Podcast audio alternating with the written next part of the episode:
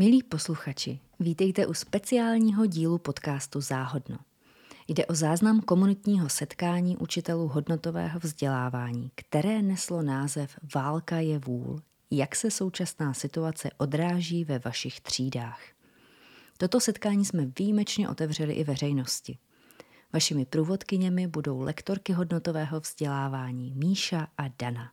Tak vám přeju inspirativní poslech teď už teda k našim hostům, takže paní Jana Linhartová, ředitelka Severočeská vědecké knihovny v Ústí nad Labem, eh, kde eh, kromě knihovny je také vlastně centrum pro vzdělávání a my jsme to vnímali, nebo zejména Dáda, která vlastně v regionu je velmi aktivní, tak jako vlastně dobrý koncept, který může být inspirací pro řešení různých uh, situací s příchodem no, rodin, velkého množství rodin a dětí uh, do právě různých regionů. Uh, dalším naším hostem je skvělé kombo ze základní umělecké školy Hostivař a to je pan ředitel Jiří Stárek a Kateřina Košťálová, kteří eh, jsou velmi aktivní školou, eh, celou vyškolenou v rámci hodnotového vzdělávání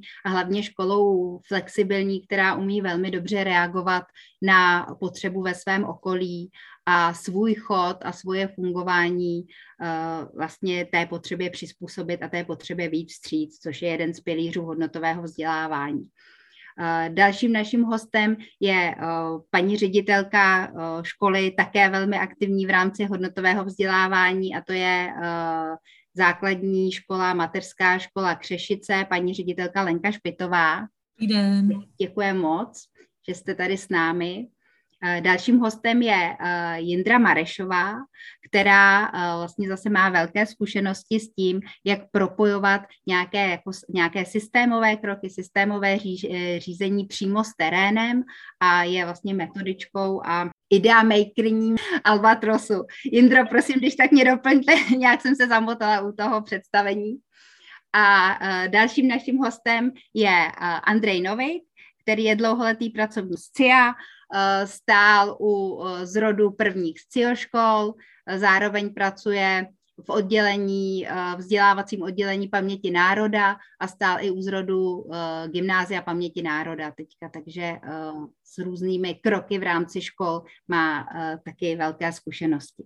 A dalším naším hostem je učitel přímo z terénu a to je pan učitel ze základní školy Londýnská Petr Vodlíček. Děkuji moc, takže uh, máme, uh, bych řekla, tu škálu pokrytou opravdu velmi široce a stejně tak jako v našich běžných záhodnech, vlastně řekla bych, že největší devizou těch setkání je to, že vlastně čerpáme z toho, co všichni přinesou na ta setkání, co se prodiskutuje v těch skupinách a jakým způsobem jsme potom schopni to dát dohromady. Takže já bych eh, pro takový úvod, než se pustíme do té samotné práce, tak bych asi předala slovo Dádě, aby nás nějak usadila a nasměrovala eh, pro naše další myšlenky. Děkuji moc, Míšo, a moc vás všechny zdravím. Eh, ne, nezastírám, že jsme s Míšou byli hodně nervózní, když jsme zjistili, jak velkou účast máme přislíbenou, nebo ti lidé, co se přihlásili, co převyšuje jako ten obvyklý rámec. Nicméně eh, stojíme si k tomu, že uděláme to nejlepší, co budeme moc na té eh, moderátorské úrovni a, a že jakkoliv je téma a situace náročná, tak je báječný, že jsme se tedy tímhle způsobem sešli. My jsme úplně původně s Míšou, tak jako ona už na začátku říkala, plánovali prostě záhodno, velmi, vzniklo to velmi živelně a já rovnou prásknu, že to bylo uh, z popudu mimo jiné i uh, Jirky Stárka, pana ředitele Stárka základní umělecké školy, ano, kroutí hlavu, protože to vlastně neví, protože právě vstal, vstal z nemoci.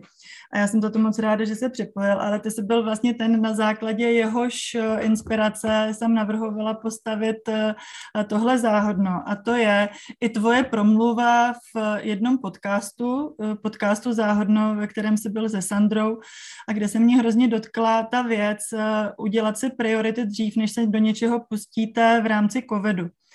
A vzhledem k tomu, že máme za sebou teď takhle náročnou věc, ve které jsme také všichni stáli, ať už lidsky, anebo jako uh, profesně kantoři, anebo jinak profesně a nevěděli jsme, která by je a museli jsme se k tomu nějak postavit, tak mi přišlo to vaše sezení ve škole, o kterém v tom záhodnu mluvíš, Uh, jako nesmírně úžasná věc, jako kotva, ke které se může člověk vztáhnout, když se neví rady a ještě vzešla ze společného sdílení, což je vlastně ten záhodno formát. A kdo chcete o tom vědět víc, tak si to můžete pustit právě v tom podcastu, který je normálně na YouTube běžně k stažení záhodno. A, a jako člověk, který tam hovoří se Sandrou, moderátorkou Jiří Stárek. A tam právě uh, popisuje, jakým způsobem došli k tomu, že vytvořili žebříček priorit, které jsou v tu chvíli v neznámé situaci důležité. A teprve pak s prismatem těch eh, stanovených priorit vymýšleli další aktivity, které budou dělat v tom neznámém prostředí eh, covidu v celku za začátku a opravdu striktně odmítali některé, byť báječné nápady svých kolegů, protože to vzali jedno po druhém. První bod to splňuje, ale druhý ne. Druhý bod si pamatuju z toho je nezatížit rodiče. Takže pěkná aktivita, dobrý, ale zatíží to rodiče. Musíme vymyslet něco jiného. A mně přijde, že jsme vlastně v obdobné situaci a tak jako cíl toho dnešního eh, setkání, krom toho si pozdílet, pokecat, eh, uvolnit se, zjistit, že v tom nejsme sami a samozřejmě načerpat inspiraci od dalších, jako to děláme vždycky, jako to Míša už mluvila, tak jako druhý cíl bychom velmi uh, rádi a rádi dali dohromady opravdu ty priority a ta témata, která v tuhle chvíli rezonují, a udělali si v tom trošku jasno, abychom takovouhle podobnou kotvu, eh, jako udělala tenkrát Zuška, udělali pro sebe společně. Takže to je náš návrh. Eh, zároveň eh, bych chtěla k mojí krátké promluvě na začátek říct ještě věc, že hned krátce poté, co se situace dostala do těchto obrátek, tak jsem zároveň volala panu doktoru Janu Svobodovi z Ostravské univerzity, že to je člověk, na jehož přednášky velmi ráda chodím a u nás v si ho hodně zveme a měla jsem chuť ho právě pozvat i k nám na záhodno a on bohužel nemohl, nicméně reagoval velmi rychle a velmi angažovaně a kromě pár řádek, co mi poslal e-mailem, jsem s ním mluvila i e, osobně. Moc vás pozdravuje, byl by tady velmi rád, ale mezi tím přislíbil už něco jiného a je to člověk, který eh, učí na Ostravské univerzitě. Jeho profil si můžete snadno zkouknout a já si pamatuju, že když jsem ho poprvé představovala na jedné přednášce, tak jsem se ho ptala eh, s tím papírkem, kde jsem měla napsané všechny ty tituly a co všechno dělá a tak. Říkám, pane doktore, a jak vás mám představit? A on říkal, aha, řekněte, že čůrám ve stoji. A tak jsem to tak udělala. Tak v tomhle tom duchu ten člověk funguje a, a mluví a e, jenom mám zapotřebí říct vlastně to, co jemu přišlo nejdůležitější v tuhle chvíli, ať už to zní jakkoliv banálně. A teď budu citovat. E, psal tam, nemá smysl kňučet, má smysl jednat a připravovat se a tím zabránit vzniku masových traumat tak uh, myslím, že jsme v té fázi a tím bych to uvedla a zároveň si nechám uh, v zásobě ještě spoustu věcí, které jsme spolu diskutovali, protože si myslím, že jsou to i vaše témata a možná se k ním dostaneme. To, co mi přišlo nesmírně důležité pro mě a co jsem si vzala uh, z toho, vzhledem k pohledu na lidi, které k nám přicházejí z Ukrajiny a nejenom z Ukrajiny, ti, kteří jsou prostě stižení válkou, tak Eh, jak hodil, jak je mu vlastní uh, základní typologii, která mu přijde jako majoritní a to je, že lidé, kteří v tuhle chvíli přicházejí, jsou buď ve vzdoru, a to ať děti, anebo dospělí, anebo jsou to lidé v celku ředitelní, ve smyslu odevzdaní, anebo nápomocní. A podle toho se musíme zařídit. Tak tím bych to asi na začátek uvedla a zkusila bych skočit eh, dřív, než cokoliv začneme říkat jako z naší strany, eh, do toho, co cítíte jako témata vy. A předám zase zpátky slovo Míše, eh, která vás uvede do tématu a do první společné práce, ze které bychom vycházeli.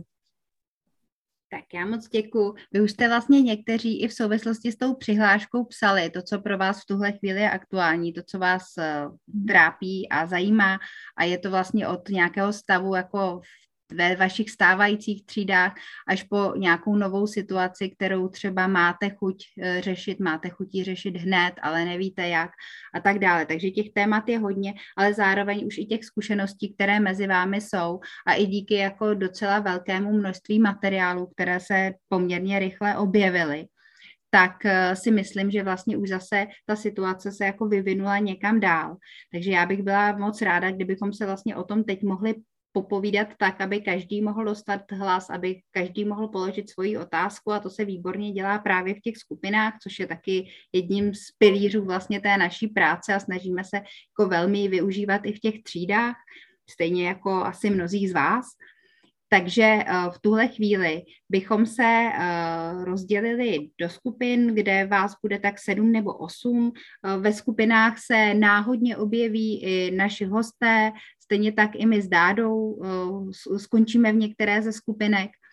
A uh, úkolem, vaším úkolem v rámci těch skupin je uh, zkusit si popovídat o té situaci, jak ji vnímáte vy v tuto chvíli a zároveň uh, zároveň eh, zkusit společně naformulovat eh, nějaká tři témata, která vám připadají zásadní a ke kterým eh, byste se potřebovali dozvědět víc, nebo by vás zajímal nějaký další názor, s tím, že ta témata vlastně můžete doplnit i nějakými dalšími ještě otázkami, které je víc specifikují.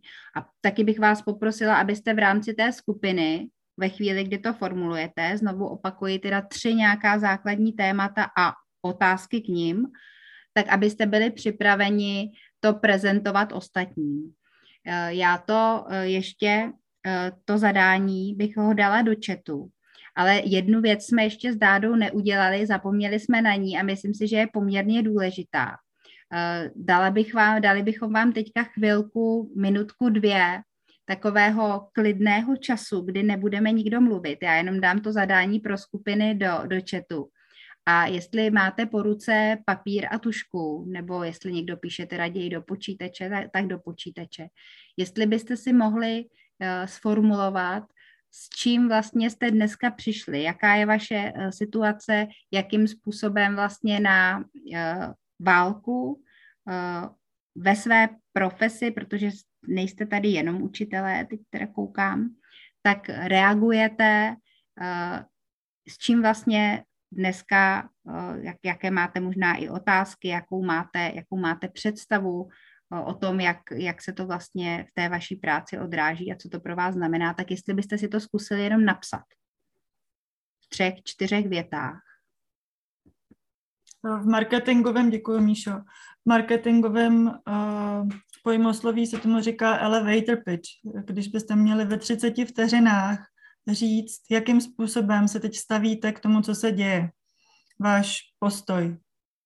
Máte na to opravdu jenom pár vět a těch maximálně 30 vteřin. Zkuste se to prosím sformulovat každý za sebe a my mezi tím dáme dohromady ty skupiny a napíšeme do chatu zadání do práce ve skupinách. Všichni zpátky. A, a poprosíme teda tím pádem všechny skupiny, tudíž prvního mluvčího, aby dal vědět o tom, co se ve skupině diskutovalo a pokud se e, toho zhostí i strukturovaně, tak to bude fajn s tím, že cílem je dát vědět, e, jaká témata zazněla a případně jaká rezonovalo, rezonovala v tom širším plénu a reagovali na to i ostatní.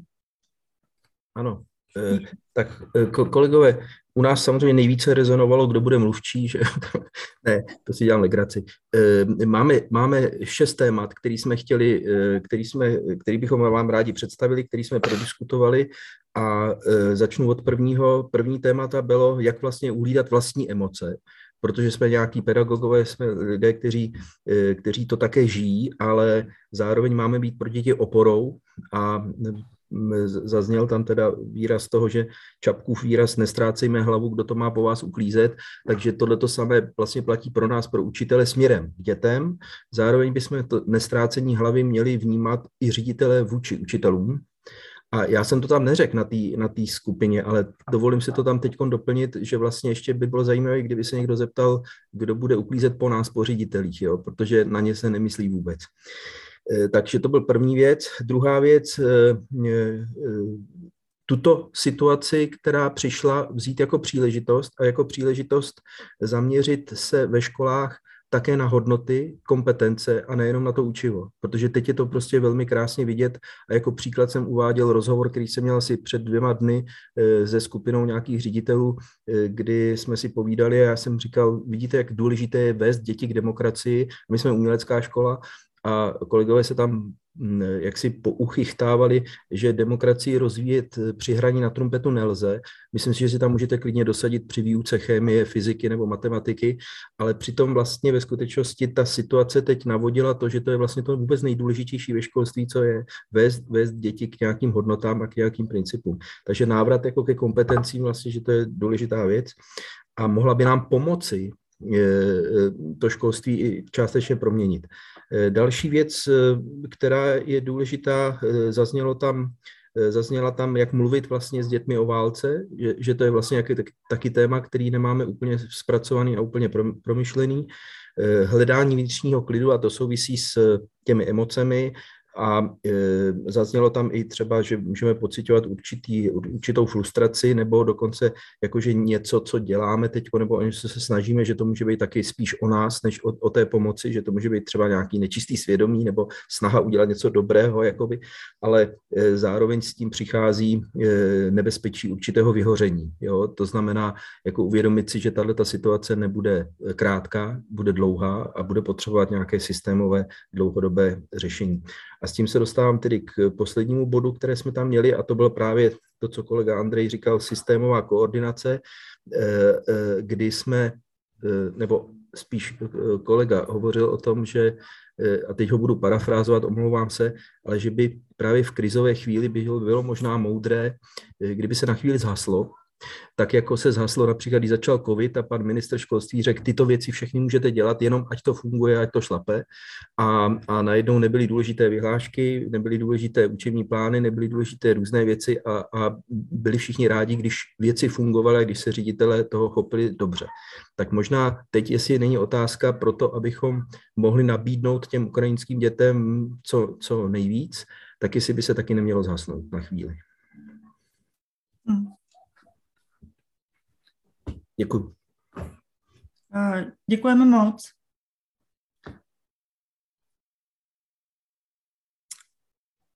Teď se s tím nevím rady, úplně opeč, opečně, jo? jestli se mám na někoho obrátit. A ty jsi možná, Dádo, byla v té skupině, viď? Hmm, tak já klidně, já bych klidně, eh, tam zaznělo, vy jste těch témat vlastně vytáhli hodně, hmm. ale možná klidně se u nich zastavíme teď a pak půjdeme dál, i když možná některá z nich uh, mají z trošku jiného uh, úhlu nasvícené i ty uh, ostatní skupiny.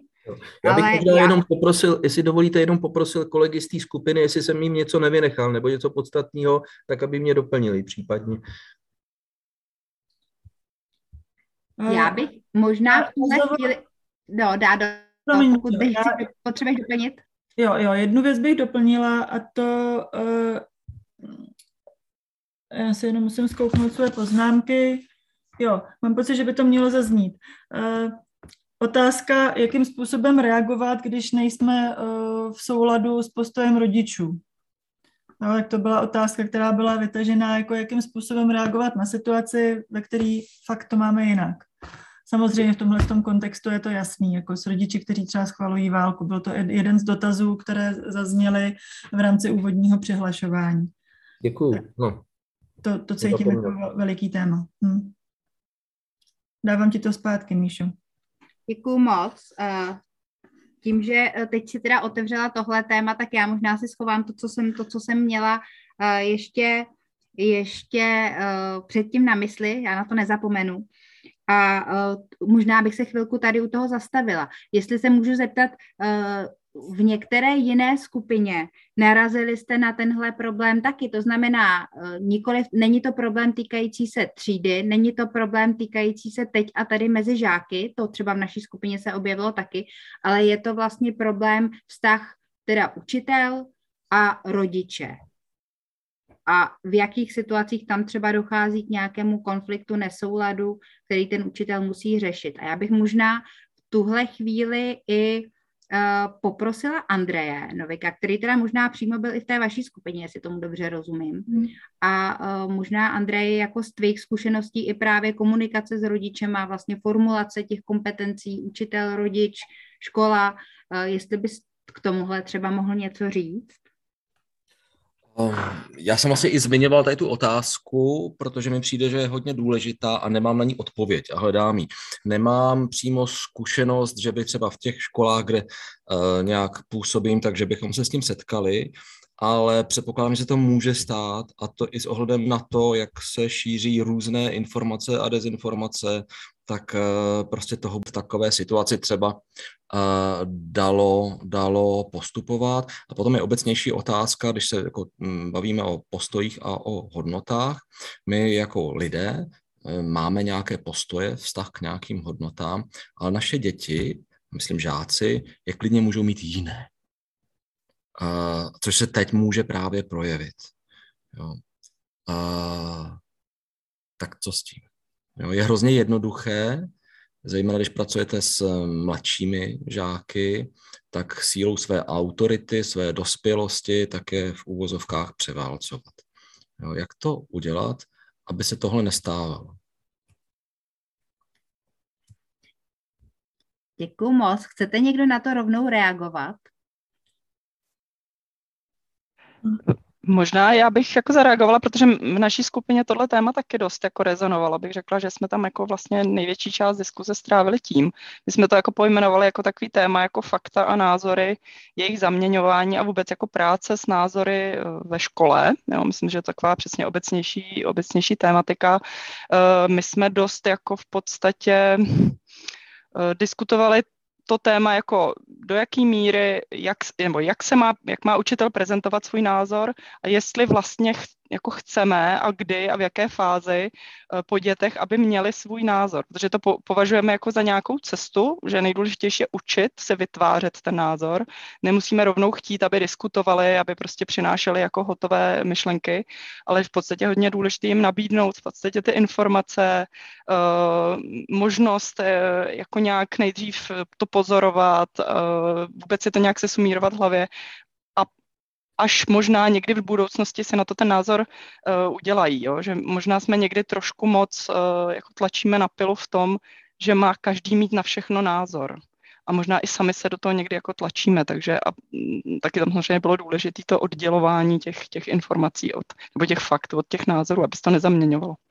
Tak to, my jsme to tam taky hodně silně vlastně cítili, tohle téma včetně nějakých příkladů jako z konfliktů, dokonce i mezi rodiči, když byly jako, že jeden tam uváděla kolegyně, že dítě má uh, tatínka pro, pro, Rus, uh, jako pro rusky orientovaný, maminka pro ukrajinské, že má vlastně i vnitřní konflikt, jako emocionální, takže to je velmi, velmi těžká situace.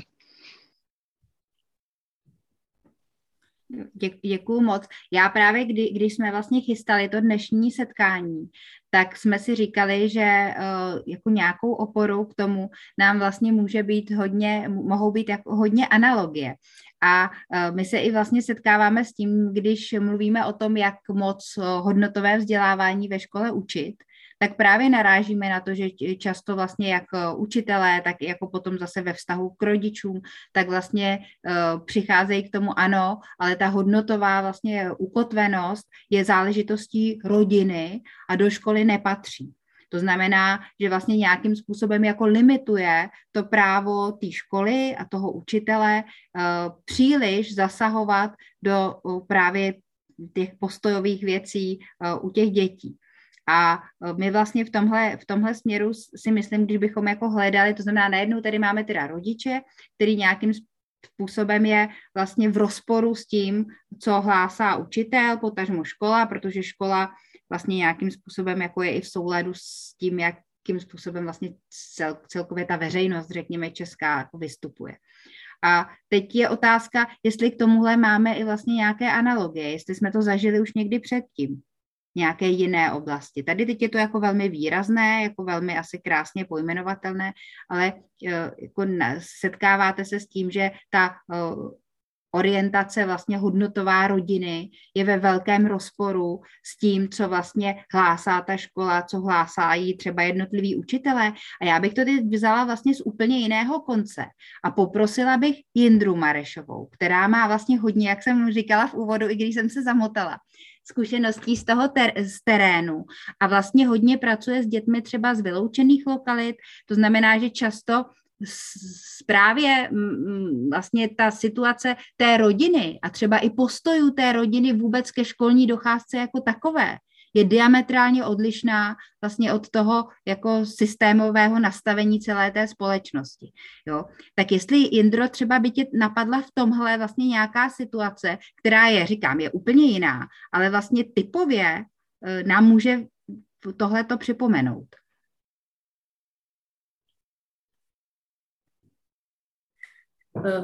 Eh, díky, díky za slovo. Já jsem nad tím přemýšlela ještě teda předtím, než, eh, než eh, si mě oslovila, se k tomu vyjádřím, jestli vlastně toho tady využít. Dneska kolem přesně spoustu situací, ať už takových, kdy vlastně škola musela zaujmout nějaký stanovisko, který šlo často proti tomu, co chtěli rodiče, protože prostě to byla pro tu školu ta hodnota, bylo to důležité. Když budu hodně konkrétní, tak prostě v některých ve městech, kde docházelo k nějaké jako desegregaci, kde docházelo k tomu, že prostě děti z vyloučené lokality, které chodily do jedné školy, eh, byla snaha, aby to tak už nebylo a aby ty děti prostě chodily do těch škol eh, několika, aby se víc jako eh, dostali i mezi ty ostatní spolužáky, aby vlastně je na jedné škole nebylo víc dětí, které mají jakou větší potřebu podpory. A řada rodičů byla hrozně moc proti tomu, aby na tu školu, kde předtím nebyly žádné děti z zločinné lokality, tak aby tam ty děti přišly. A byla to ta škola, kdo prostě musel jako říct, uh, každý tě má právo na vzdělání. Je důležitý pro nás, je důležitý pro tohleto město, aby to bylo udělané takhle. A byl ten, kdo jako nastavil to, co, co, co vlastně jako je ta, eh, ta norma nebo ta hodnota, ke který se vztahujeme. Jo možná s ním jako zamotaní, ale tak jako mě napadlo, že, že tohoto jako je něco, že v tu chvíli tato se úplně nebralo v potaz, jestli rodiče zrovna v tu chvíli jako jsou ty, kteří si přejí inkluzivní vzdělávání nebo nepřejí, ale prostě bylo to tímto způsobem uh, dané. A je to vlastně, mm, pokud něco bereme jako hodnotu, tak to není úplně opřeno o nějakou jako diskuzi, nebo není prostor pro to jako no, někdy, v některých okamžicích mi připadá, že jakoby o těch hodnotách se úplně nediskutuje a tohle to vlastně, to, to, to, že ta škola si nějak staví nějaký pomoci, tak uh, vlastně úplně by nemělo být opřeno o to, jestli vlastně jsem větší sympatizant Ruska nebo, nebo Ukrajiny. Ale zkrátka jsou tady lidi, kteří jsou ohrožení válečným konfliktem, jejich domovy prostě teďko jsou, jsou ničeny a přišli sem a je tady nějaká analogie s naší historií, eh, byť ne tak eh, intenzivní a prostě pro nás je ta hodnota s tímhle tím lidem nabídnout pomoc. Co mě k tomu napadá, ale Jo, děkuju moc. To znamená vlastně jako neopírat to o nějaký jako názor, který vychází třeba z nějakého jako zařazení, řekněme, politického nebo ze zařazení geopolitického, ale e, ze zařazení vlastně jako situačního teď a tady a jako podpory určitého typu chování, pro který třeba ta škola nebo ten učitel e, je rozhodnutý. Jestli to dobře, dobře tlumočím. Mhm. A já to podpořím uh, s dovolením jednou úplně obyčejnou a velmi reálnou historkou, kterou nám vyprávěli uh, včera děti na Zoomu, když jsme se jich ptali, jsou to prvostupňové děti od ve věku, co se tam sešly, 7 až 11 let. A jeden kluk uh, z páté třídy vyprávěl, jak u nich ve třídě se posmívají dva kluci jedný holčině, která tam u nich je už delší dobu v, a je to Ukrajinka, už integrovaná a kluci tam v okolí běhají a častují jí dotazama typu, tak co, tvoji rodiče už chcípli, už je rusáci rozstříleli a tímhle způsobem uh, je atakovaná od těch dětí. A když jsme se potom bavili, jako jakým způsobem oni toužejí potom, aby se na to reagovalo, nebo kdo vůbec na to reagoval a tak, tak to spadlo do té roviny, no to je prostě jasně chování, který způsobuje bolest. Nemá to nic společného, nemá, nebo není v tu chvíli potřeba rozebírat reálie, ale jasně se ví, že tí holce ty kluci chtějí ublížit. A z pohledu hodnoty uh, chci ublížit, vím, že způsobuju bolest, je to prostě neakceptovatelné chování. Děkuju moc. A rovnou bych, protože vlastně máme teď témata vaší skupiny, ono se asi ty další budou, eh, budou eh, různě tomu blížit, ale bude jich víc. Přesto bych ještě jedno vypíchla, které jste tam měli. A ono se i opakovalo v těch eh, vlastně požadavcích, které jste někteří z vás zapsali do té přihlášky. A to je takové to úplně obyčejné, i k tomu už asi existuje dost materiálu, a to je, jak mluvit o válce. A to je právě vlastně to téma, eh, kvůli kterému já jsem hrozně ráda, že k nám přišel eh, pan učitel Vodlíček. A já bych možná dala teď slovo vám a jestli byste mi vlastně nám popsal, jakým způsobem jste to uchopili u vás. Jo, děkuji za pozvání a dobrý večer. A mě ještě jenom napadlo k tomu, o čem jsme se bavili předtím. Já jsem nad tím tak nějak přemýšlel v průběhu toho, co se, jste se bavili. A napadlo mě jedna věc je rozpor v, v nějakém jako názoru a druhá věc je uh, ta, ten příběh o, o, dvou, o dvou klucích, kteří se pospívají a vlastně uh, útočí na, na ukrajinskou slečnu. Uh, je, to, není, to není názorový, jo. To, tam, to je vlastně jako rozlišovat to, že se lišíme v názorech, ačkoliv s nimi nemusíme souhlasit, tak bychom je měli nějakým způsobem přijímat a maximálně možná faktograficky nabízet možnosti, jak by to mohlo být jinak. A to, to vlastně jde o to, eh, jaký je klima a jaký je bezpečí v té třídě den v tu chvíli. A je úplně jedno, uh, už to vlastně není názorový, ale v té v čtvrté, páté třídě asi to souvisí spíš uh, s nějakou jako agresivitou jinou, než jako vnitřní, než, než tím, že by třeba nějak ty, tu situaci nepochopili nebo, nebo by prostě jako nerozuměli. Ale co se týče toho, jak jsme to uchopili. 24. února asi každý začal přemýšlet nad tím, jako, jakým způsobem bude o tom mluvit se svými žáky. A tím, že já učím především na druhém stupni, tak uh, člověk má pár hodin na to, aby se sám zorientoval v situaci, uh, která nastala a, a začal si jako uvědomovat, co bych chtěl s nimi jako probírat.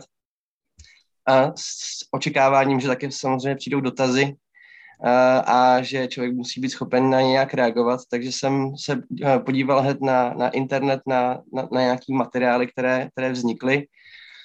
První, co se mi dostalo do ruky, tak byl eh, pracovní list z eh, tajného učitele ze stránky, nevím, jestli znají učitelé, ale mimochodem, když tak doporučuji. Ale jak to bývá u pracovních listů, tak ne každý se vždy stotožní s celým obsahem toho pracovního listu. Uh, takže uh, ten pracovní list, který jsem já si stáhl a se kterým jsem původně pracoval, tak to byl jakýsi jako manuál, jak o tom učit, což uh, byly tam jako i názory z jedné i z druhé strany, ale to si myslím, že úplně právě jako nepatří do toho, že bych to já měl tohleto prezentovat, jaké jsou názory z jedné či druhé strany. To jsou věci, které by měly si ty děti pomocí těch pracovních listů teprve zjistit. Takže ten materiál, který jsem já získal, tak jsem obohatil o to, co si myslím, že je důležité také a, a protože jsem jazykář, tak jsem to vzal z toho jako etnografického hlediska vlastně vývoj uh, Ukrajiny a rozložení prostě uh, etnický od roku 91, tak aby se to zjednodušilo, zkrátilo a nemusel člověk zasahovat do uh, nějakých jako podrobností.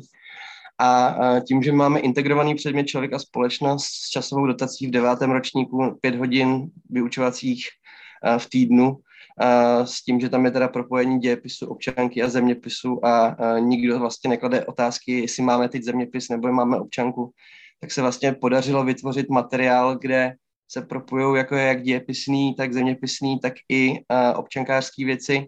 Takže z toho vlastně nakonec vznikl materiál, kde se pracovalo s časovou osou historickou, s vybranými jako obdobími takovými klíčovými body v těch moderních dějinách Ukrajiny od roku 91 přes 2004, 2014 až, až vlastně do teď. Pak tam byly práce právě ze zdroji, našel jsem na české televizi ČT24 na stránkách jako podrobnou stránku, kde byly připravené mapky vlastně s hlasováním o nezávislosti v roce 91. A vlastně klíčem k těm všem mapám, které děti dostaly, tak bylo etnické rozložení, rozložení Ukrajiny na ukrajinsky mluvící a rusky mluvící a pracoval se s tímto tématem, teda s důrazem na to, že to je do roku 2014, jo, takže a s, rozděle, a s anexí Krymu. Takže s tímto způsobem jsme jako na, na, na tom pracovali a, a poslední část byla právě přezatá z tajného učitele, a, kde vlastně byla tabulka médií, a, který byly a, čtyři. A myslím, že tam byl vybraný Russia Today, Sputnik, Český rozhlas a, a byla tam, a byly tam seznam zprávy a vlastně ta tabulka byla strukturovaná podle toho, jaká jsou to média, s jakým zaměřením, kdo je financuje, kdo je, kdo je majitelem. A pak byly přímo z každého toho média byly, byl jeden text, který se zabýval právě tím 24. únorem, jak o tom mluví Sputnik, jak o tom píše Russia Today a, a další média a k tomu vlastně bylo, kdo je podle textu vyníkem války a co je cílem celé té speciální teda jako operace v úvozovkách v našem, v našem termínu prostě války. Že? Takže tímto způsobem jsme pracovali teda jako s devátým ročníkem. U osmáku a sedmáku to už bylo trošku těžší, takže ten pracovní list se využil jako nejlépe u, devá, u devátého ročníku. No a pak jsem měl ještě jednu zkušenost, čtvrtá, pátá třída a tam jako vlastně vůbec nešlo o žádnou víceméně jako faktografii, ale spíš vlastně o zjištění, a jakým způsobem to vnímají. A, takže práce a, s nějakou jako počáteční emocí, se kterou vstupují do takové krátké jako 15-minutové besedy, s kterou se mnou měli. A potom zjišťování věcí, které vlastně znají a věcí, které třeba které neznají a které jim člověk může aspoň trochu jako dovysvětlit a trošku jim jako rozšířit uh, ty vědomosti s tím, že jsou děti, které se bojí, protože vlastně toho moc neví a u těch menších to tak většinou jako je, že vlastně neví a proto se bojí a pak jsou děti, které jsou hodně napřed a na svůj věk toho ví jako hodně a také se proto bojí, protože to už domýšle, jako co by mohlo být dál. Takže potom a ta práce s těma menšíma je prostě trošku jiná na základní škole. Tak já moc děkuju. Já bych možná teď jo, přešla ještě k dalším eh, tématům, i když ne ke všemu jsme se uh, vyjádřili, ale možná bych poprosila Lenku Špitovou, protože tam myslím, že uh, představila, máme jich taky víc v té skupině zaznělo, ale jedno z témat, které by určitě nemělo zůstat opomenuté. Myslím, že paní doktorka Zapletalová byla přímo připravená začít odpovídat, takže jako to, co vlastně k tomu řekne, si myslím, že pro ten náš školní život a pro tu praxi školní je velmi důležitý. Tak Lenko, jestli můžu poprosit. Tak já tedy zopakuju tu moji uh, otázku, která ve mně rezonuje teď nejvíc a shoduje se i s tím tématem v té skupině u pana Stárka.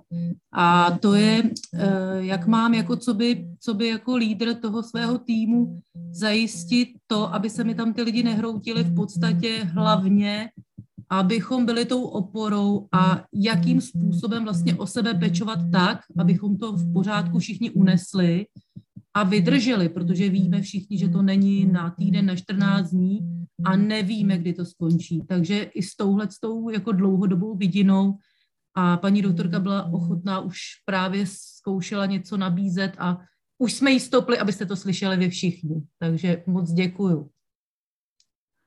Děkujem, takže dáme rovnou slovo paní doktorce Zapletalový.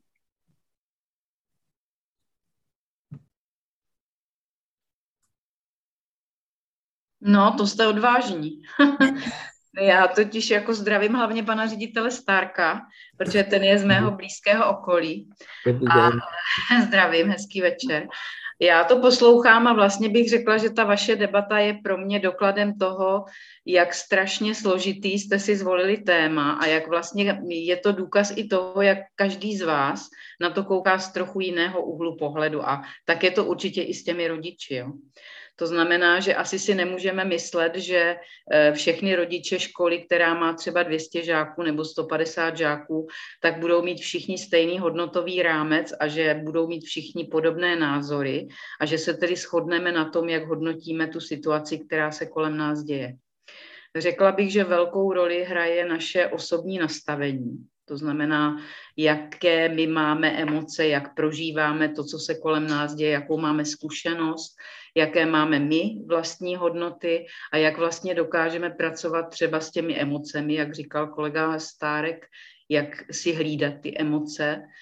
To je, myslím, ve škole strašně důležité, nejenom v případě válečných stavů, ale obecně, kdy od ředitele se očekává, že je to hlava, která je to vlastně hýbe tím krkem pod sebou a tím pádem, protože je hlava, tak musí mít vždycky nadhled, i když se mu chce plakat.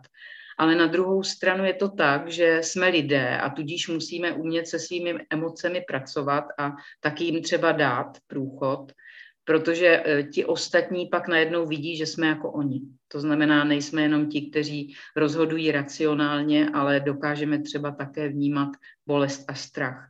Řekla bych, že ta válka se liší zejména tím e, v tom pohledu a v tom sjednocení teda té e, velké populace naší republiky a nejenom její populace, že vlastně tady jde o ty základní hodnoty, to znamená o ži- buď život nebo smrt. A to, co je jako velký problém, to tam naznačil před chvílí kolega, to je role dezinformací. Řekla bych, že to je věc, kterou se tady potýkáme v České republice už hodně dlouhou dobu a že samozřejmě musíme počítat s tím, že v populaci rodičů budou ti, kteří z těch dezinformací budou čerpat. A musím říct, že mám syna, který eh, se také velmi zajímá o situaci na Ukrajině, je to ale už 30-letý mladý muž. A ten mě teda ukázal, jak fungují dezinformace v ruských médiích. A tak mě vlastně teprve poté, co jsem si schlédla třeba některé skupiny, které se označují jako velkým písmenem Z, tak když jsem schlédla jejich pořady eh, na eh, televizi Russia Today, ale i na některých jiných, tak jsem si vlastně uvědomila, že ti, kteří vystupují jako nacisté a fašisté, zcela prostě jednoznačně, tak vlastně varují před nacismem a fašismem na Ukrajině. To je docela zajímavá věc, jak tomu bylo v minulosti v historii. Máte tam i historiky, že jo? Čili demagogie, která v tuhle chvíli samozřejmě jde ruku v ruce s tím soucítěním a s tím, co hýbe těmi našimi emocemi u těch lidí, kteří vychází z těch základních hodnot v životě jako takovém. Takže si myslím, že postoje rodičů nikdy nesjednotíte, a velmi složitě budete reagovat na to, když se objeví rodič, který tedy bude projevovat, ať už z různých důvodů. Někdy mám pocit, že to je i proto, že na sebe chce upozornit a chce vypadat jinak, chce být mimo tu většinu ten člověk, tak se najednou bude hlásit k proruské teda e, invazi a tak dále.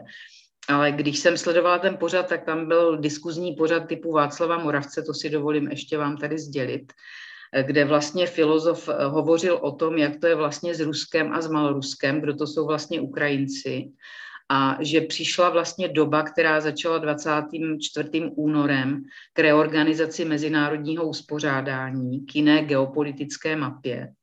S tím, že tedy Rusové musí řezat, řezat, až se dostanou k tomu, že ve Lvově bude jenom tráva a bude pokračovat pásem do Prahy. Takže já umím docela dobře rusky, tak musím říct, že jsem z toho byla šokovaná. A když se pak ptali Rusů, jako co oni říkají na tu válku, tak stačí, když se podíváte na vyjádření v OSN zástupce Ruska, který vlastně říká, že tato speciální akce není vůbec žádnou válkou a že do obyvatelstva na Ukrajině střílí skutečně jenom oni sami zatímco oni jim zabezpečují koridory. Takže musíte počítat s tím, že v žákovské populaci a někdy i velmi malé jsou děti, které velmi pozorně poslouchají, co se kolem nich děje. Nejenom komunikaci rodičů, komunikaci ve škole, ale mají telefony, sledují zprávy, koukají se na televizní obrazovky a čím jsou chytřejší, tím víc o těch věcech přemýšlejí a dávají si je do souvislostí. Takže pak chlapec, který evidentně může být eh, klasickým příkladem ADHD, tedy dítětem s poruchou chování, tak eh, aby na sebe upozornil, tak zvolí to, co ví, že v tuhle chvíli vůbec nikdo nechce slyšet a co obecně nepřijímáme a zařadí holčičku z Ukrajiny tam, eh, nebo bude doprovázet holčičku z Ukrajiny tím, co jste říkali. Myslím si, že je hodně důležité vnímat školu, tak jak vlastně to říkal Komenský, jako místo, které není jenom pro vzdělávání jako takové, ale které je tím místem, kde se potkáváme, kde spolu žijeme, kde sdílíme svoje životy. A tudíž v době, která nastala, tak musíme hledat hlavně příležitost k tomu, aby jsme těm našim dětem vysvětlovali, co se děje, aby jsme to dokázali dobře vysvětlit, aby jsme nelhali, aby jsme používali vzhledem k věku adekvátní příklady, že jo, protože historickou linii vývoje v Rusku a v Ukrajině na to asi nemůžeme se spolehnout třeba u druháku nebo u třetíku, e, prostě jiné, jiný věk dětí, budete volit jiné nástroje, budete volit třeba i to, že si budete s těma dětma kreslit, malovat, necháte je vyprávět, dáte jim prostor pro to, aby se mohli ptát, aby byl vedený volný rozhovor a budete se pokoušet o to, aby vlastně, jestliže se vám podaří nastavit klidnější atmosféra a e, pocit toho, že to není stav, který tady bude věčně, že prostě jednou přijde změna, která nás vrátí, doufejme, do mírových časů, tak e, že ty lidi a ty děti ve škole i dospělí budou reagovat prostě pozitivně. E, budou, nechce se mi říkat to slovo, budou se mít zase v jakoby v dobrých vztazích, protože vždycky ty vztahy budou nikdy úplně stoprocentní, no ale že tam bude příležitost prostě mít to učivo jako prostředek k tomu, abyste se cítili ve své škole dobře. Takže řekla bych, že nedá se předejít tomu, že někdo bude v úzkostech, že někdo bude mít strach. E, navíc ještě jenom bych upozornila, že úzkost a úzkostlivost jsou dvě věci a máme mezi dětmi hodně dětí, které jsou úzkostlivé, což je osobnostní rys kdežto úzkost je něco, co vám vyvolává právě třeba tahle situace, která dneska je a třeba za rok doufejme už nebude a vy se pak té úzkosti nějak zbavíte, ale když bude trvat dlouho, tak dostanete deprese a budete cítit špatný pocit kolem žaludku, nebudete spát a budete v hlavě řešit, co máte udělat a jak to máte vysvětlit svým pedagogům, že mají zůstat v klidu. Takže velice důležité je vlastně si každý den i v rámci školní práce udělat radost najít si něco v životě, co vás těší. Paní uh, učitelka Špitová, paní ředitelka tam předtím říkala, že vlastně říká svým učitelům, aby než jdou do třídy, tak aby se vždycky zhluboka nadechli a pokusili se myslet na hezké věci. To si myslím, že je jedna z cest, která ale vždycky nejde. Čili důležité je, aby když skončíte tu práci, kdy skončíte ve škole, tak abyste třeba našli příležitost, kdy společně zajdete třeba do hospody a pokecáte si, nebo budete někam zasportovat, nebo budete do divadla, nebo prostě budete dělat úplně obyčejné normální věci, kde se budete cítit, že jste spolu a že vám je dobře. To je strašně důležité. Asi je eh, špatně, že se oddáváme tomu, že sledujeme kolikrát od rána do pozdního večera zprávy Myslím si, že je potřeba také u dětí omezit sledování zpráv, protože tím vlastně stupňujeme napětí, které mají. No a nevím, jestli jsem odpověděla teda na všechno, snažila jsem se. No, myslím, že vlastní tak jako část informací bychom si měli říct k dezinformacím, protože tam e, škola jako taková má pra- naučit pracovat s médií děti a rozlišovat, co je pravda a lež co je reklama a co je pravda a tak dále. Takže v tom máte určitě také velký prostor. Myslím si, že hlavní je eh, zachovat si klid, zdravý rozum, eh, nehysterčit, nebláznit, nepodělat se ze všech těch věcí, udržovat svůj běžný každodenní život, svoji práci, kterou máte rádi a vztah k těm dětem, který musí být otevřený, pravdivý, musíte jim dávat prostor, aby mlu- mohli mluvit o tom, že třeba mají strach, Snažte se se vyhýbat stereotypům, to je taky důležitý. To je to, že se třeba zhasne, jak říká pan ředitel Stárek, jo? že teda tím cílem nebudou jenom šovopo a výstupy, ale že tím cílem bude, aby jsme měli zdraví, dobře uvažující, klidný děti. No a možná tedy pak volit ty postupy práce s dětmi, zejména ve vztahu k věku. Takže když máte na dance, tak třeba desetileté dítě snese informace pro patnáctiletého, ale když budete mít desetileté dítě z běžné populace, tak musíte volit přece jenom trochu jiné informace. A vždycky mějte na paměti, že musíte kombinovat pravdu eh, s tím, že musíte tlumit eh, obavy a strach. A to se vám podaří jedině tehdy, když vy sami si zachováte vlastní vnitřní rovnováhu, klid a budete se vlastně vztahovat k těm hodnotám, které každý z vás máte a kterými se řídíte. A neznamená to nutně, že ho musíte mít stejný, ten hodnotový rámec. Stačí, když je to rámec, který respektuje ty základní hodnoty, které máme jako lidi. Děkujeme vám. Já zároveň poprosím eh, třetí, respektive druhou skupinu, které ještě nemluvili, abychom slyšeli i, co zaznělo v jiných skupinách a jestli vám můžu pomoct, tak v té druhé místnosti byla například eh, paní Hrůzová z eh, základní a mateřské školy Nečín, Jana Boršíková, Lucie Millerová a tak dále. Můžeme poprosit vás, dámy a pánové? Ano, a pánové. No, Dobře, no my jsme to téma jako těch názorů vlastně fakt eh, tam řešili, ale já už bych to asi teda opustila. Co tam ještě docela eh, rezonovalo, byla otázka vlastně, co udělat pro ty příchozí, co vlastně jako, jak, jak, jak řešit ty ukrajinské děti, které samozřejmě jako nějakým způsobem budou mít nějaké potřeby.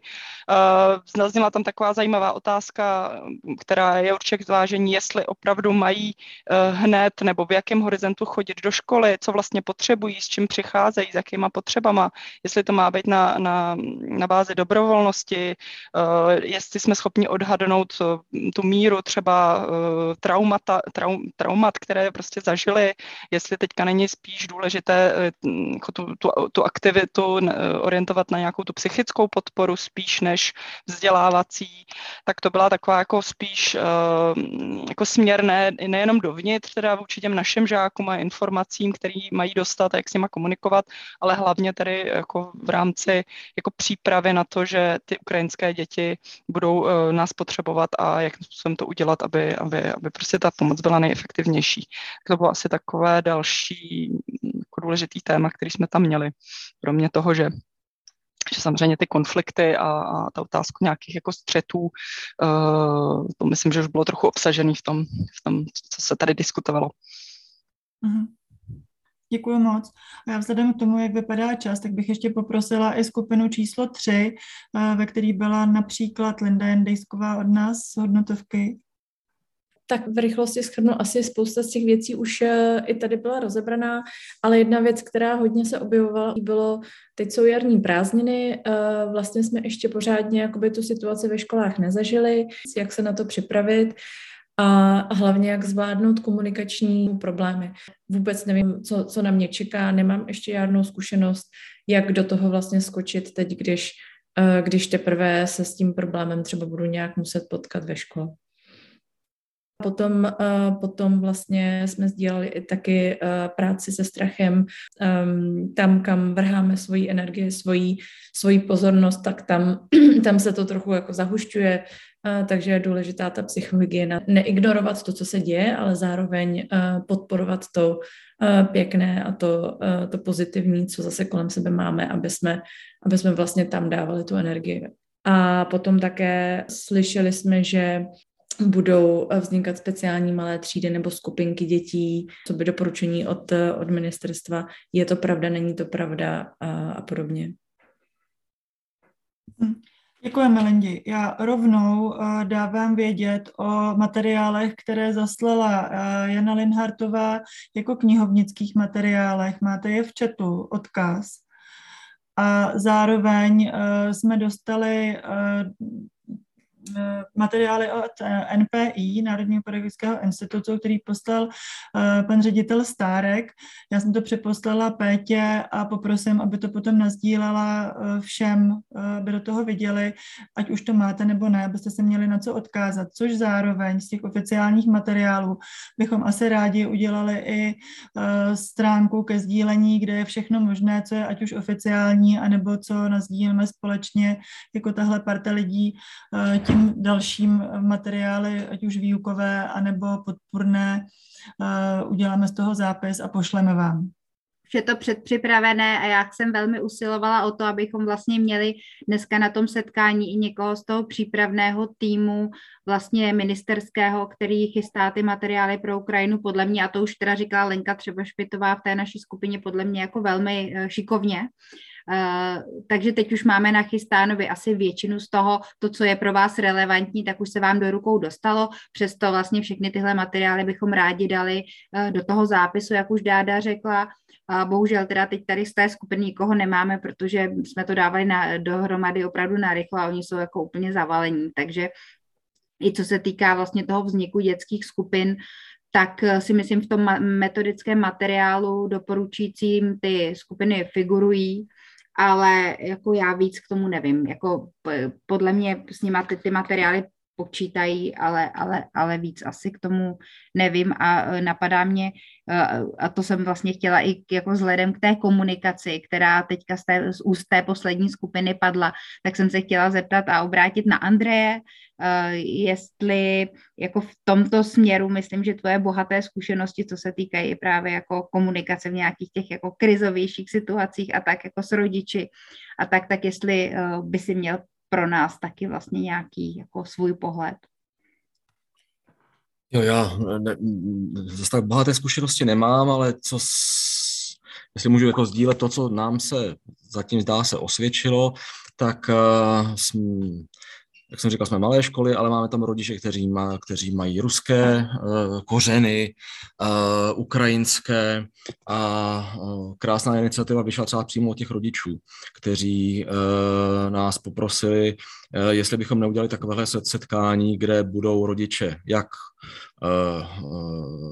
z Ruska, tak z Ukrajiny, tak jejich děti. A popovídali jsme si společně tedy o tom, co se teď zrovna děje a ty vlastně všechny věci, které jsou v těch metodických materiálech, které se teď začínají objevovat, co posílalo ministerstvo školství nebo, nebo neziskové organizace, to je prostě probrat společně. A, a, asi není, není potřeba tady zabíhat úplně do detailu, protože každý z vás už si tím uh, prošel, ale uh, znovu bych chtěl uh, možná apelovat na to, že pokud my jako škola máme někde vydefinované nějaké hodnoty, tak nám to pomáhá, zejména v krizových situacích, protože je to pro nás nějaký ukazatel, nějaká kotva, která napovídá jak nám, tak učitelům, tak i těm rodičům, tak i těm dětem, jak se můžeme v tu chvíli zachovat, co je teda lepší, co je horší. No a ne, ne, můžeme se na tom nedohodnout, můžeme se o tom pohádat a k tomu je skvělé, když teda máme ten společný prostor. U nás ve škole máme vždycky v uh, jeden den v týdnu na tak, uh, takzvané schromko, kdy se sejde prostě celá škola a od prvního po devátý ročník a můžeme si o těch věcech uh, povídat. Je to samozřejmě náročné, protože potřeby prvňáků jsou prostě jiné než deváté, ale když ta děcka teda jsou v tom zvyklá pracovat, tak vědí, že nemůžou vše tedy probrat během toho, toho jednoho setkání. A měl jsem takový podobné setkání, jako máme tady uh, s vámi asi před týdnem s některými pražskými školami a tam právě jsem uh, zaslechl, máme o tom vůbec mluvit? Eh, co přeci apolitičnost. Vždyť školský zákon říká, že eh, máme být apolitičtí ve školách. Co rodiče tedy, když eh, s tím nesouhlasí? Vlastně ta témata, o kterých jsme se už předtím bavili. Zase pokud my jako škola, ať už v ŠVP nebo v té každodenní práci, klademe určitý důraz i na tu postojovou a hodnotovou složku, tak potom v těch krizových situacích je to pro nás daleko snažší. Jak jsem říkal, pro mě, když jsem mohl poukázat, měl jsem před sebou několik desítek dětí a řekl jsem, podívejte se za sebou. Tam máte napsané ty hodnoty, o kterých se tady bavíme průběžně. Někdy vás to štve, protože vám to přijde zbytečné. Když si o tom se někdy bavím s učiteli, když eh, překopáváme ŠVP a jak tam dostaneme ty hodnoty. A oni říkají, Ježíš Maria, hodnoty, já tam prostě potřebuji dostat něco daleko důležitějšího, eh, eh, kdy budeme dělat pokusy, kdy budeme mít projektový týden a tak. A, a teď se ukazuje, že to opravdu má svůj hluboký smysl, tak aspoň v to věřím já. Mohu by říct jenom krátkou poznámku k Andrejovi? Uh, určitě, ale jenom, eh, ano, určitě.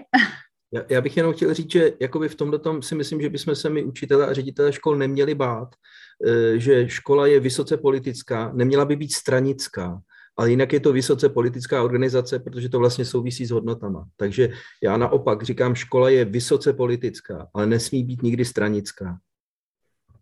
No, jestli můžu, ten školský zákon mluví o tom, že ve školách je zakázána propagace politických stran. Přesně tak. Jo, nic víc. Mohla bych prosím taky ještě něco dodat? Eh, já bych chtěla dodat to, že se tady bavíme přesně o tom, co by nám mohlo pomoct nám i dětem. Ty hodnoty jako takové. A nám to v tomto týdnu pomohlo nejméně třikrát to, že máme naštěstí báječně zpracované učebnice od Cyril Mooney, potažmo tady toho týmu, který tady sedí, což je hodnotové vzdělávání, kde máte naprosto perfektně, precizně připravené v podstatě um, kvalitní materiály pro děti, na kterých můžete vystavit celou hodinu zaměřenou na nejrůznější hodnoty, ale i zaměřené Eh, na zrovna konkrétní i problémy v té třídě. Takže já za tady to opravdu děkuji, protože sáhneme potom vždycky strašně rádi. Máte to opravdu hotový, krásně zamašličkovaný balíček. A k těm rodičům, co se týká těchto hodnot, bych měla jednu malou já poznámku za nás, za státní školy. Eh, jsem přesvědčená o tom, už po těch letech zkušeností, že prostě se všemi se dohodnout nedá. A čím dříve si tuhle věc uvědomíte a zžijete se s ní, tím dříve se vám všem uleví. Mluvím hlavně o kantorech a problémech s rodiči.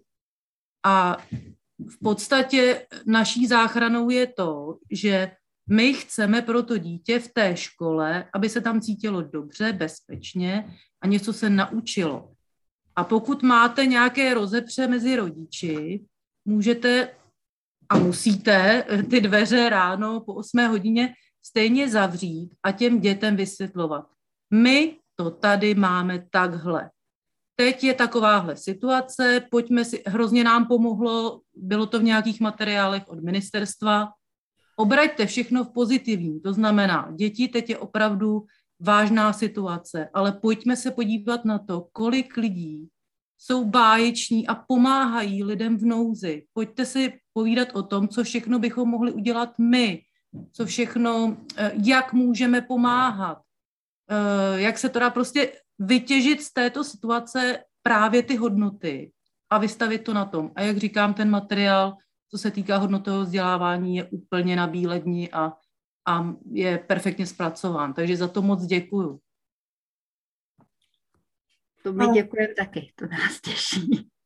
Honko, děkujem a já s dovolením na to navážu s konkrétní věcí, která je taky v těch věcech zpracovaná a k který jsem se hodně uh, zpátky vrátila a to je uh, koncept, který sestra Sedel vytvořila i v rámci kurzu Tu běhá. Uh, co to vlastně znamená pomoc a co tam jasně říká, že ve středu je ten potřebný, a pomoc trvá tak dlouho, dokud to ten potřebný potřebuje a ne podle toho, jak se nám to hodí. Takže to mi taky přijde, že teď je úplně přesně aktuální, jako kdy se to láme ten okamžik, kdy zachraňujeme sami sebe, abychom se špatně necítili, tak pomáháme, ono to funguje a kdy už eh, ta pomoc přestává mít ten atribut pomoci sama sobě a výhodnosti, protože už stojíme v tom, že uh, už se objevují jako spoustu, uh, objevuje spoustu dalších, kteří to jako nevidí jako úplně prioritu pomáhat a dostáváme se do té úrovně, kdy ta pomoc je ta hluboká hodnota, kterou žijeme a máme ji třeba v tom našem školním kurikulu, přestože pro nás tu chvíli není výhodná už, a naopak. A zároveň jsem chtěla podpořit tu věc, co jsi říkala a kterou vždycky se hodně uvědomuju, když stojíme eh, s učiteli, zejména na základkách, rodiče řeší svoje jedno, maximálně dvě, maximálně x dětí, kolik mají, když to my učitelé jsme vlastně zvyklí na to pořád pracovat s tou uh, názorovou růzností a i postojovou, protože ve třídách zcela běžně máme děti a to je jedno, jestli už inkludované třídy nebo jakékoliv, jako ta pestrost těch dětí a zároveň těch rodin s různými hodnotovými žebříčky. Nám je vlastně vlastní jako kantorům. A když to řeknu jako vlastně hodně tvrdě, tak teď je to jenom o něco ostřejší. Jo, ale pokud si v tom stojíme jako hodně pevně, tak eh, stejně víme, že pokud něco řešíme, takže přesně, jak jsi říkala, nevídeme se všema. A ta situace zase uh, hledajíc to pozitivum uh, v tom, co jsi říkala a obrátit to v dobré, uh, je ta, že teď to vlastně umíme. Jo, jenom je to jako mnohem víc nadřeň. Já bych ještě dala slovo teďka v tuhle chvíli Lindě, která se hlásí. Mm-hmm. Ano, moc děkuji. Já jsem uh, vlastně jenom, jak uh, probíhala um, ta konverzace i mezi panem Novikem a Starkem, tak se mi vybavila uh, právě tak ještě jeden bod z naší skupiny a to je, kolik informací dětem předávat. Protože některé to zajímá a některé to nezajímá vůbec, tak jak tady bylo řečeno. A právě pro ty, které to zajímá, tak potom ve chvíli, kdy se k těm informacím nedostávají a nemůžou o nich vlastně mluvit a nebo diskutovat je, otevírat je s ostatními, tak tam může nastoupit zrovna uh, pocit nějaké bezmoci nebo toho, že já s tím nemůžu nic udělat. A to právě přesně um, jako nasedá na to, co říkala uh, Lenka Špitová, a, a to je, jak vlastně můžeme děti podpořit v tom, že můžou něco udělat ať už přes dobrovolnické programy nebo vrstevnickou výuku nebo jaké, jakékoliv jiné aktivity, anebo zrovna jenom přes tu diskuzi. Uh, takže uh, vlastně to, že nemůžeme nic udělat, je iluze, uh, kterou vlastně, uh, která vlastně jako nepomůže, uh, nepomůže té situaci. Uh, tak to jenom vlastně tak, jak jste tady krásně mluvili, tak, tak se mi jenom vybavily ještě momenty z té, z té, z té skupiny, které mi přišly důležité. Díky. Já taky děkuju a protože se nám chýlí čas. Jo, Dádi, ty jsi to chtěla komentovat? Já nechtěla jsem komentovat, ale chtěla jsem jenom poprosit aspoň o krátký komentář Janu Linhartovou k těm materiálům, které vydala knihovna, jestli bys byla tak hodná a jenom v krátkosti představila. Tak dobrý večer všem, už se blíží konec, už jste všichni určitě unavení, takže já jenom v rychlosti jak české knihovny zareagovaly vlastně nejenom pro školy, ale vlastně pro všechny. Eh, vy se určitě budete potýkat ve školách pak i s rodiči, takže já jsem vám do prvního odkazu poslala materiály knihoven, které jsou volně k použití nejen pro školy, ale i pro ostatní. Je to vlastně projekt, který eh, v rámci portálu knihovny.cz eh, zabezpečuje právě eh, ten portál knihovny.cz, který je řízen z Moravské zemské knihovny v Brně, ale materiály, za materiály, které tam jsou, ručí Městská knihovna v Praze. A pak vlastně naše webové stránky v Ústeckém kraji, tak eh, na nich je vlastně, jsou informace, eh, jak knihovna podporuje Ukrajinu. A pak je tam zatím spoustu materiálů, co všechno vlastně dnes nabízí knihovna jako taková, já jenom za sebe můžu říct, že vlastně eh, během eh, prvního víkendu eh, se všechny knihovny spojily a vlastně dávají ty materiály dohromady, nejenom v češtině, ale i v ukrajinštině a mám pocit, že vlastně pokud byste chtěli i pomoci s překlady a s podobnými jinými věcmi, tak mám vám, nejenom vám, v tom všem pomohou právě knihovny. Takže všechny ty portály a odkazy je dobré se dotazovat, protože eh, spoustu lidí, kteří sem teď přišli, tak neví o tom, že knihovna je volná přístupná. Eh, nikdo z nich, kdo chce navštívit z uprchlíků knihovnu, nemusí mít průkazku. Mají tam zdarma přístup k internetu, připojení k Wi-Fi ze svých vlastních přístrojů. V knihovně si můžou nabít telefony, mít k dispozici toaletu, pitnou vodu mohou si tam odpočinout, jsou tam dětské koutky eh, a knihovny už nyní pořádají programy, setkání, poskytují prostory zdarma, můžou si tam uložit věci a spoustu těchto z těch věcí je teď pro ty děti, pro uh, lidi vlastně nesmírně, nesmírně důležité a my si třeba vůbec neuvědomujeme, v jaké pozici ty lidi jsou a já opravdu teď se zkušenostmi, protože jsme přijmuli minulý týden eh, dvě Ukrajinky, kteří bydlí u nás v knihovně, tak v každém případě eh, teď víme, že ty Ukrajinky se už tak natolik dali dohromady, že um, vlastně pomáhají už nám přímo v knihovně a už se starají o ty příchozí, kteří teď chodí. Takže spoustu knihoven už vlastně z těch lidí, kteří přišli úplně v té první linii, Eh, kteří přišli už v té první linii, tak eh, už vlastně eh, teď pomáhají knihovnám a knihovníkům. To asi za mě všechno. Děkuji. Děkujeme, Jeni. A Míšo, já jsem ti skočila předtím do řeči. Děkuji. Já jsem chtěla ještě právě vyzvat vlastně k, k tomu, aby někdo neměl pocit, že nezaznělo něco z té skupiny, třeba co ještě zaznít mělo. Už asi nebudeme mít úplně prostor to téma rozpracovat, ale bylo by asi škoda, aby třeba úplně zapadlo. Tak prosím, jestli ještě někdo máte pocit, že nějaký moment, který vám přijde důležitý, Eh, já si jenom vybavu z naší skupiny, třeba Lenka Špitová eh, mluvila o tom, že někteří aktivní rodiče, kteří mají pocit, že všichni se musí sebrat a pomáhat Ukrajině, tak eh, taky vlastně třeba trošku dělají zase paseku na, na druhou stranu jako v rámci, v rámci školy. Tak to je ještě jedno téma, které mě, které mě vlastně zaujalo, že jsem úplně se s ním nesetkala. A ještě tady se nám hlásí pan učitel Vorlíček. No, mě ještě napadlo, že uh, jsme se bavili o tom, jak to bude ještě probíhat dál, jo? Že, že možná dojde k nějakému našemu vystřízlivění z té první jako vlny uh, a že i tohle je potřeba potom řešit, že to vlastně nový témata, nový další věci, které nás teprve čekají a možná nebudou vůbec příjemný, když už teď vidíme, jak se zvyšují různé ceny a podobně, že to ještě možná budou právě další věci, které se budou muset řešit. No. Jo, děkuji moc, že tam jako zase to vlastně znova je bude ta práce s těmi emocemi, když tentokrát ty emoce vlastně uh, budou mít ten negativní, to negativní znamínko a vlastně nějakým způsobem zase budou ovlivňovat, ovlivňovat ten chod.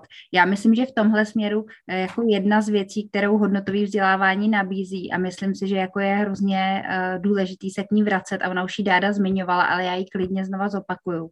A to je vlastně to, co uh, sestra Cyril říkala, že je důležité uvidět, jak uvidět tu potřebu, umět uvidět tu potřebu a vidět jí vstříc.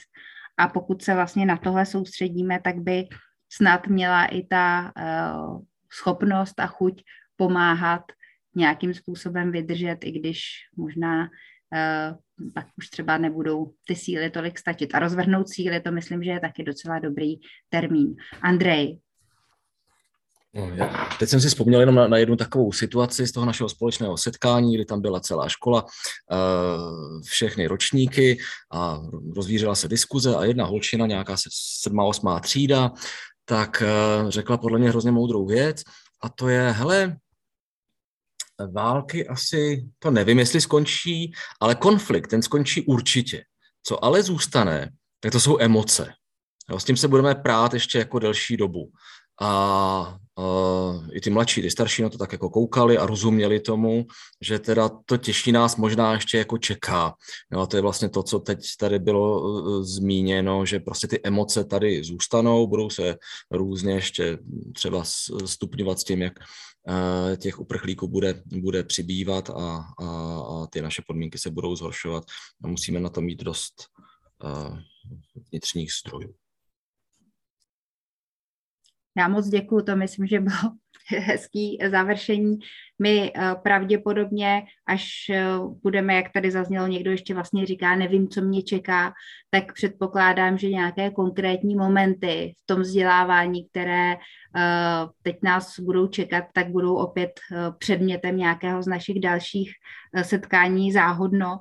Myslím si, že pokud budeme držet toto téma, takže bychom zase drželi i to, že pozveme možná ne už širokou veřejnost, ale každopádně vás všechny, kdo jste přišli dneska, nebo kdo jste se zapsali na to dnešní záhodno, že tam bychom to prostě udrželi. A já bych v tuto chvíli vás chtěla, protože je přesně 7 hodin, ještě poprosit o jednu věc.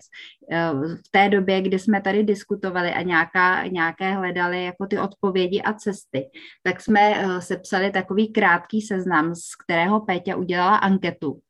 A já bych vás chtěla teď poprosit, abyste se na tu anketu podívali, nějakým způsobem si i jako zreflektovali, co tady dneska zaznělo, jestli vám to k něčemu je, jestli třeba to jako otevírá další cesty nebo další uh, koryta úvah vašich. A eh, jestli byste byli tak hodní a vlastně tu, eh, tu anketu vyplnili a zkusili právě to, k čemu, co Dáda tady parafrázovala a k čemu směřovala hostivarská Zuška. To znamená prioritizaci toho, co vám připadá, že je teď důležité, na co vy konkrétně byste se chtěli soustředit a co si vlastně tedy odnášíte z toho dnešního setkání. Já tě, Peťo, poprosím, jestli bys nám tu anketu už je tady, tak prosím, rozklikněte si ten odkaz a vyberte si uh, dvě uh, nějaká ta témata, která vám připadají, že v tuto chvíli pro vás konkrétně jsou důležitá.